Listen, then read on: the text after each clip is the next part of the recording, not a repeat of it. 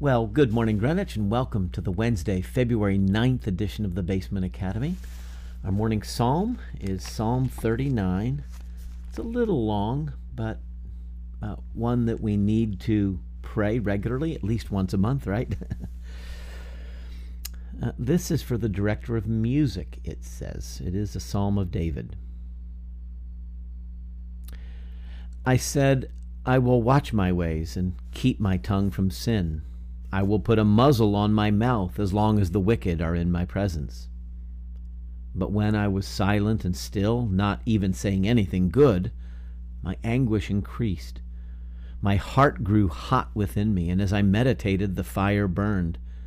Then I spoke with my tongue. Show me, O Lord, my life's end and the number of my days. Let me know how fleeting is my life. You have made my days a mere handbreadth. The span of my years is as nothing before you. Each man's life is but a breath. Man is a mere phantom as he goes to and fro. He bustles about, but only in vain. He heaps up wealth, not knowing who will get it. But now, Lord, what do I look for? My hope is in you. Save me from all my transgressions. Do not make me the scorn of fools. I was silent. I would not open my mouth, for you are the one who has done this. Remove your scourge from me. I am overcome by the blow of your hand. You rebuke and discipline men for their sin. You consume their wealth like a moth. Each man is but a breath. Hear my prayer, O Lord. Listen to my cry for help. Be not deaf to my weeping, for I dwell with you as an alien, a stranger as all my fathers were. Look away from me, that I may rejoice again before I depart and am no more. Hmm, Psalm 39. Some contemplation on the brevity of life, the end of life. At the very and he's contemplating departing and being no more. So it's a call to reflect on our mortality. Show me, O Lord, my life's end and the number of my days. Let me know how fleeting is my life. What struck me, um, particularly in light of what we're going to talk about this morning, this call to keep silent. I was silent. I would not open my mouth. I, I said, I'll watch my ways and keep my tongue from sin. I'll put a muzzle on my mouth. But then his heart burned and he had to speak. It is so hard to hold our tongues, to stay silent. That is one of the spiritual disciplines, the discipline of silence. So we'll we'll talk about that. Lord, hear our prayer. Okay, so I have set up for you this idea that there are these practices, these exercises, these drills to help us develop skills the skills of living, the skills of discipleship, of following Jesus, of subduing. You know, Paul talked, uh, read in 1 Corinthians 9 about beating my body and bringing it into submission. and so I'd like to, uh, for the next couple days, just tease out some of the spiritual disciplines that are identified by some of our wise guides today. and so uh, the book I referred to yesterday, The Spirit of the Disciplines by Dallas Willard. Understanding how God changes lives. I think that's what we're always after, isn't it? God, how can I change? How can I grow? And so, the spirit of the disciplines, uh, this would be worth reading, listening to, studying, reviewing. Um, so what Willard does, he's deceased, so recently deceased. He was a, a longtime professor of philosophy, I think it, it was, out at uh, University of Southern California, USC. Um, I think his breakthrough book was The Divine Conspiracy. Some of you may have encountered that back in the 90s. I think this is from this is from the early 90s.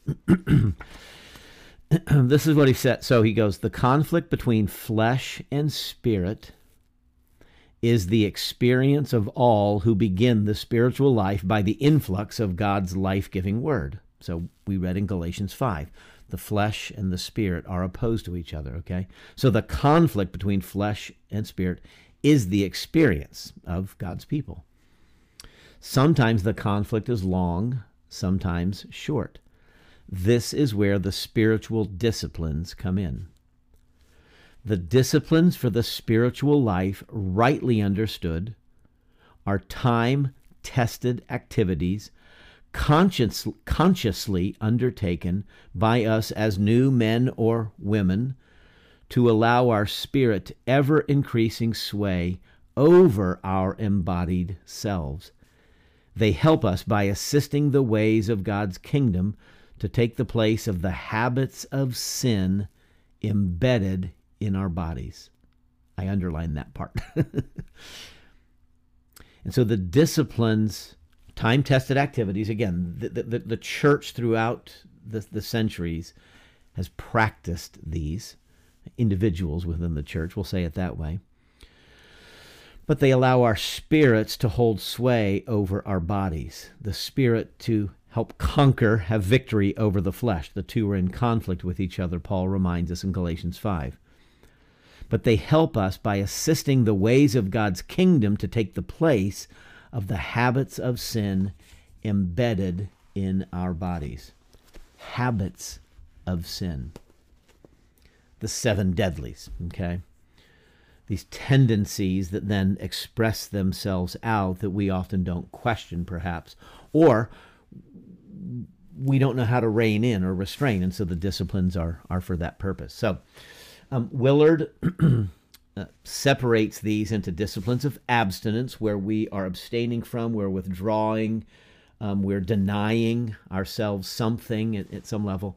And then the disciplines of engagement, where there's activity and, and a leaning in, sometimes in, in group or corporate uh, uh, collective settings. So the disciplines of abstinence and engagement. So that's one uh, framework to think about. So he talks about solitude being the chief of these um, disciplines of abstinence choosing to be alone with no one else around, choosing to do that intentionally, um, repetitively, regularly, it becomes a part of one's own life. So, Jesus, we read in Mark chapter 1, verse 35 Very early in the morning, while it was still dark, Jesus got up, left the house, and went off to a solitary place where he prayed.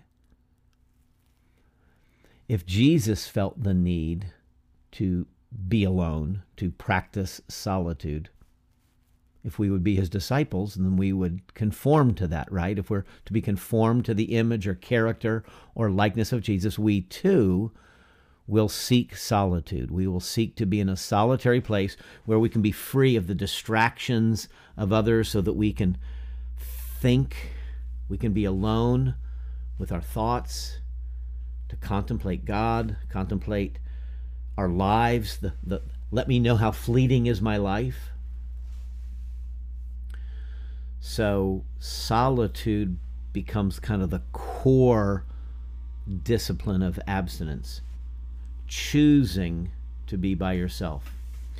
Um, I've got these listed in a different order, but silence often works hand in hand with solitude, where you very intentionally put the muzzle on your mouth. You've turned off the television, you've turned off the radio, you've turned off the CD player, you've turned off the computer. There's going to be some humming and whirring in the house if you're indoors because, you know, my uh, furnace just kicked on. I don't know if you can, you know, pick that up or not, but there's always a little bit of noise. Some of us may have the ability to get out, um, away from the house, maybe out in nature somewhere, take a get on a hiking trail. But intentionally not speaking.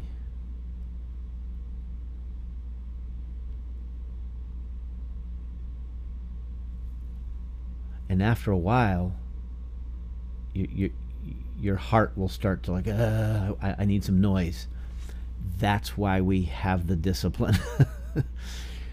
we practice solitude to be by ourselves, and even in that, practice silence.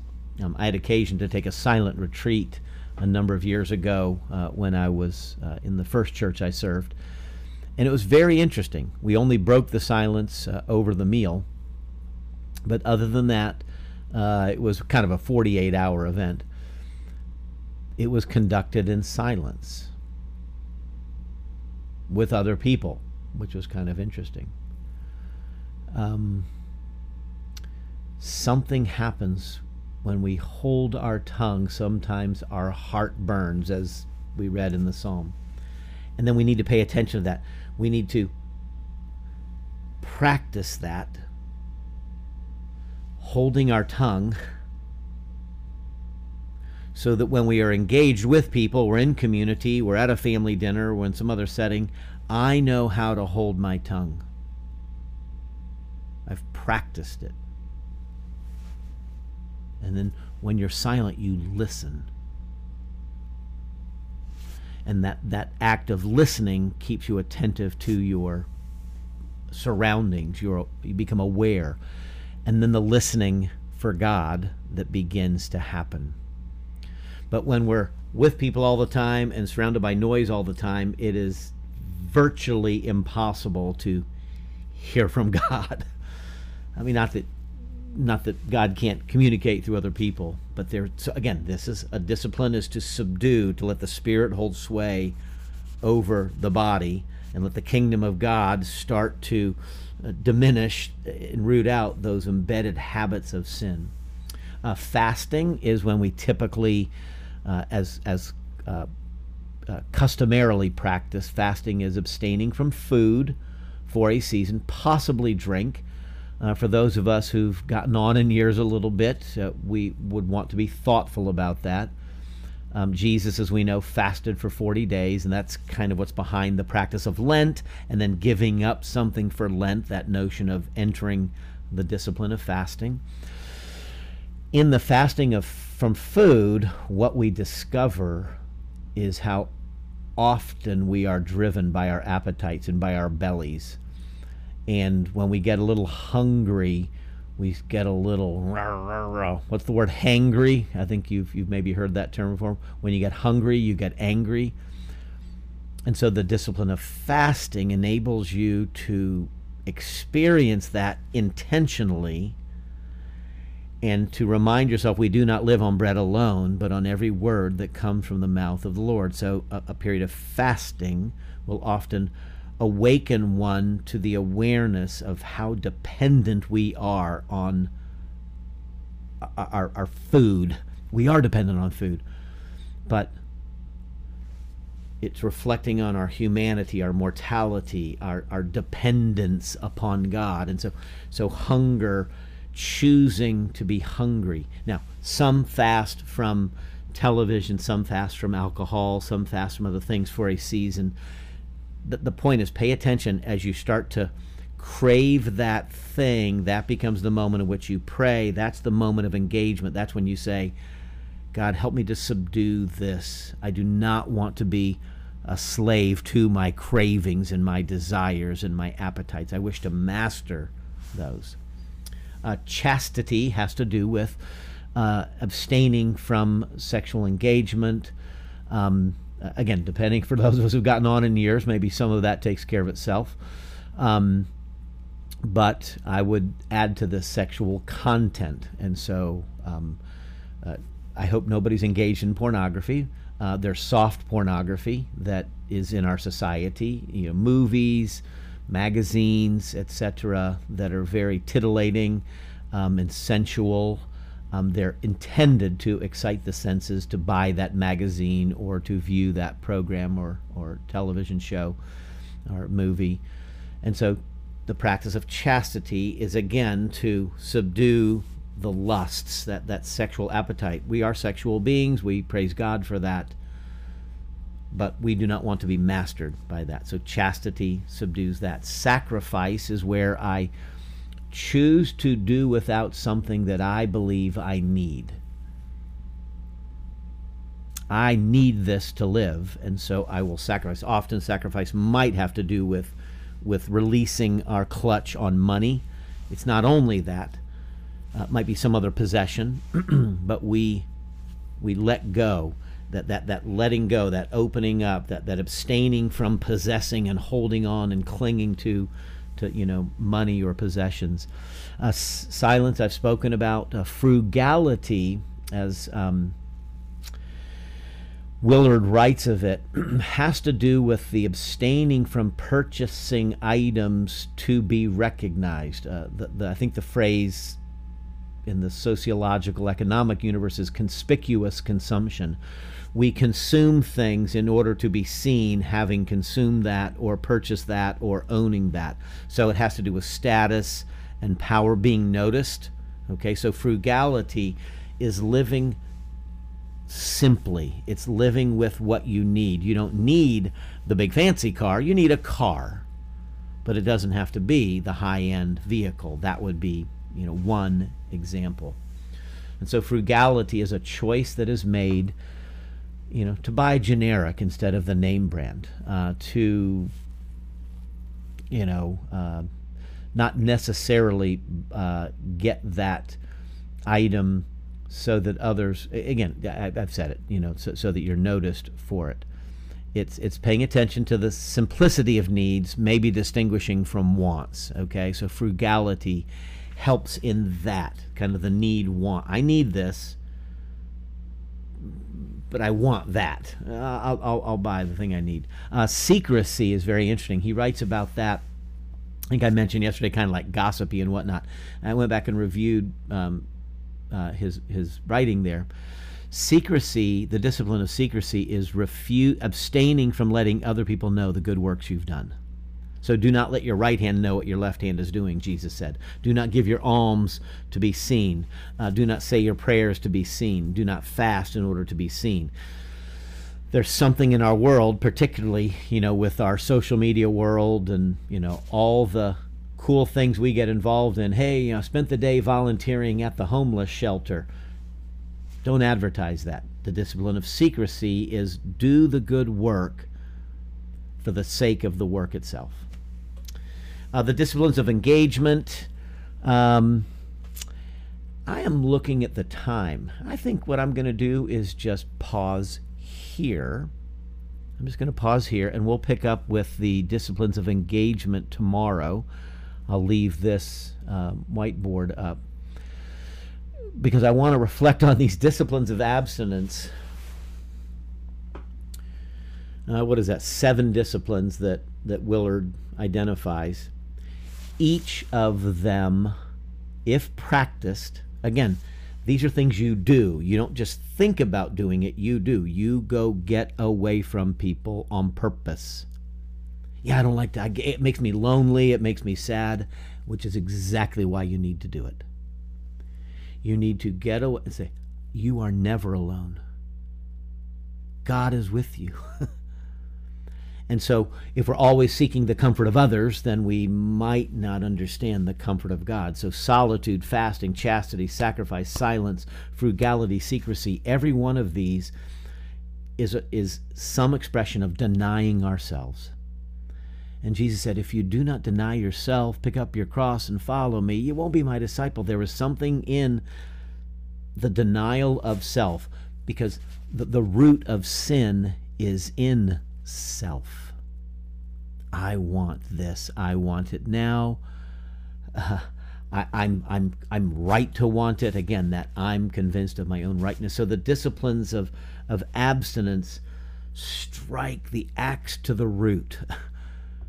that autonomous I I am independent, I live on my own, I can determine my own future, I can determine my path. Nobody's going to tell me what to do. You just go get a little hungry, you get a little little quiet. and you will find out how unautonomous you are, right? We are not as free as we need. We are contingent beings. And so the disciplines of abstinence typically will stir up the heart.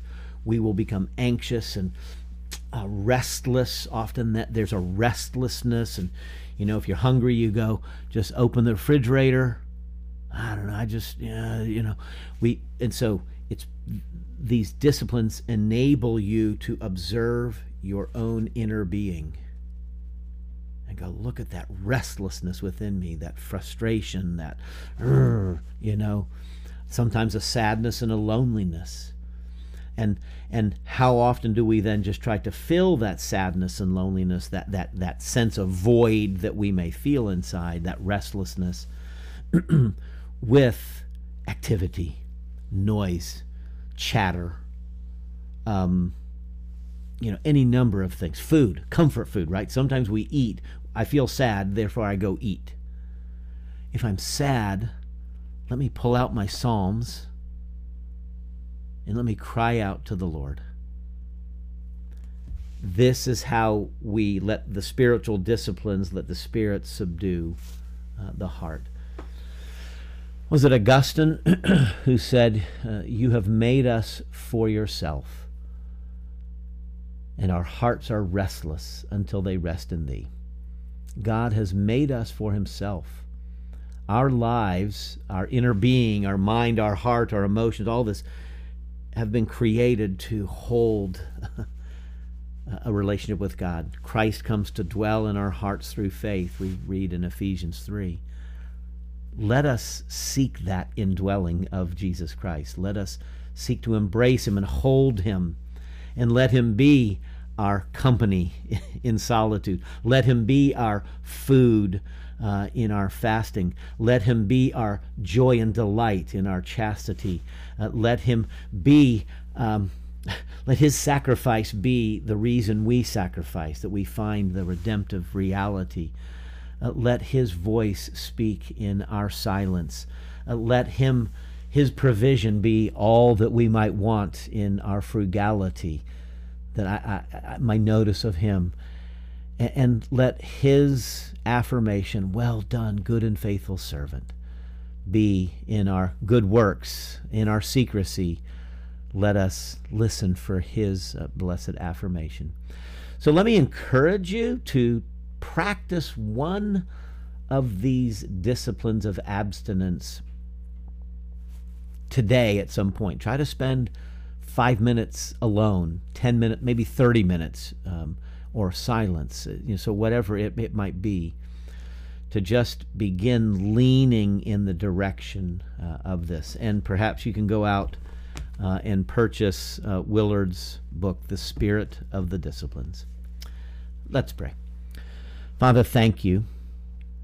Thank you for the pursuit that Jesus made uh, towards you in those solitary uh, morning prayer vigils. And so teach us, O Lord, to do the same. Uh, these disciplines are high and noble, uh, they, they, they stir us, but frankly, many of us feel these are unachievable.